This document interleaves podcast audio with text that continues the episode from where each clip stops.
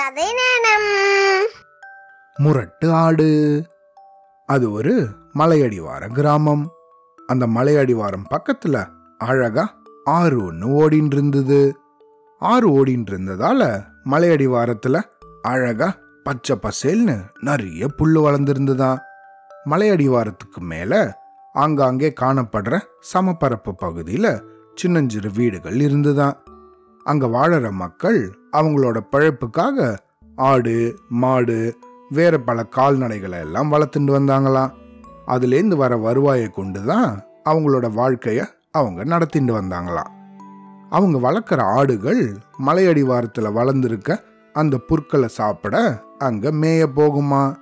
மாடுகளால் சரிவில் நிற்க முடியாதுங்கிறதால அதுங்க அந்த இடத்துக்கு போகாதான் அந்த புற்கள் நிறைஞ்சிருக்க இடத்துல ஒரு மொரட்டு ஆடும் இருந்துதான்.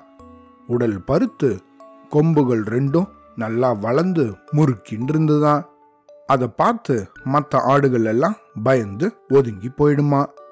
இதனாலேயே அந்த மொரட்டு ஆட்டுக்கு திமிர் வந்துடுச்சான் அது மேய்ஞ்சின்னு இருக்க இடத்துக்கு பக்கத்துல வேற ஆடுகள் ஏதாவது வந்துட்டா அதுங்கள இந்த மொரட்டு ஆடு முட்டி தூரமா விரட்டி விட்டுருமா?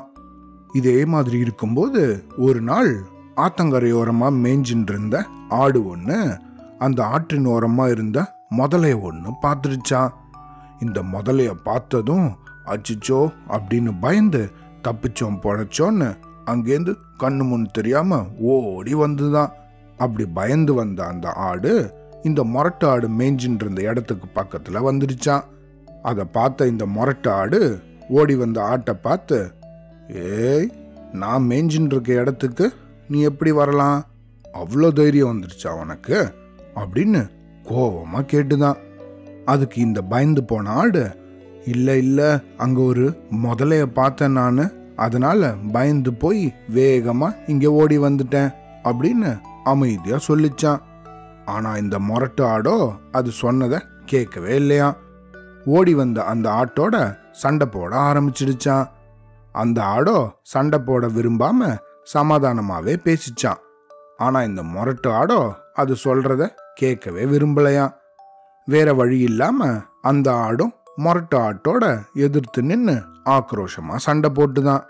மலை சரிவான பகுதியில் ரெண்டு ஆடுகளும் சண்டை போட்டுட்டு இருக்கும்போது முரட்டு ஆடு கால் சறுக்கி அந்த மலை அடிவாரத்தில் உருண்டு போய் தட தட தடன்னு அந்த ஆற்றில் விழுந்துடுச்சான் ஆற்றங்கரையோரமாக வாயை பிளந்துட்டு இருந்த அந்த முதல்ல அந்த மொரட்டு ஆட்டை அப்படியே கவின்னு ஆற்றுக்குள்ள போயிடுச்சான்.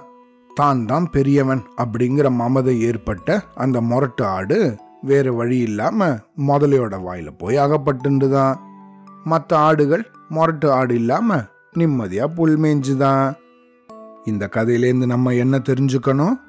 எப்பவும் எல்லாத்துலேயும் நான் தான் பெரியவன் அப்படிங்கிற எண்ணம் இருக்கக்கூடாது. எல்லாரையும் மதிச்சு எல்லாரையும் சரிசமமாக நடத்தணும். சரியா? அவ்வளோதான்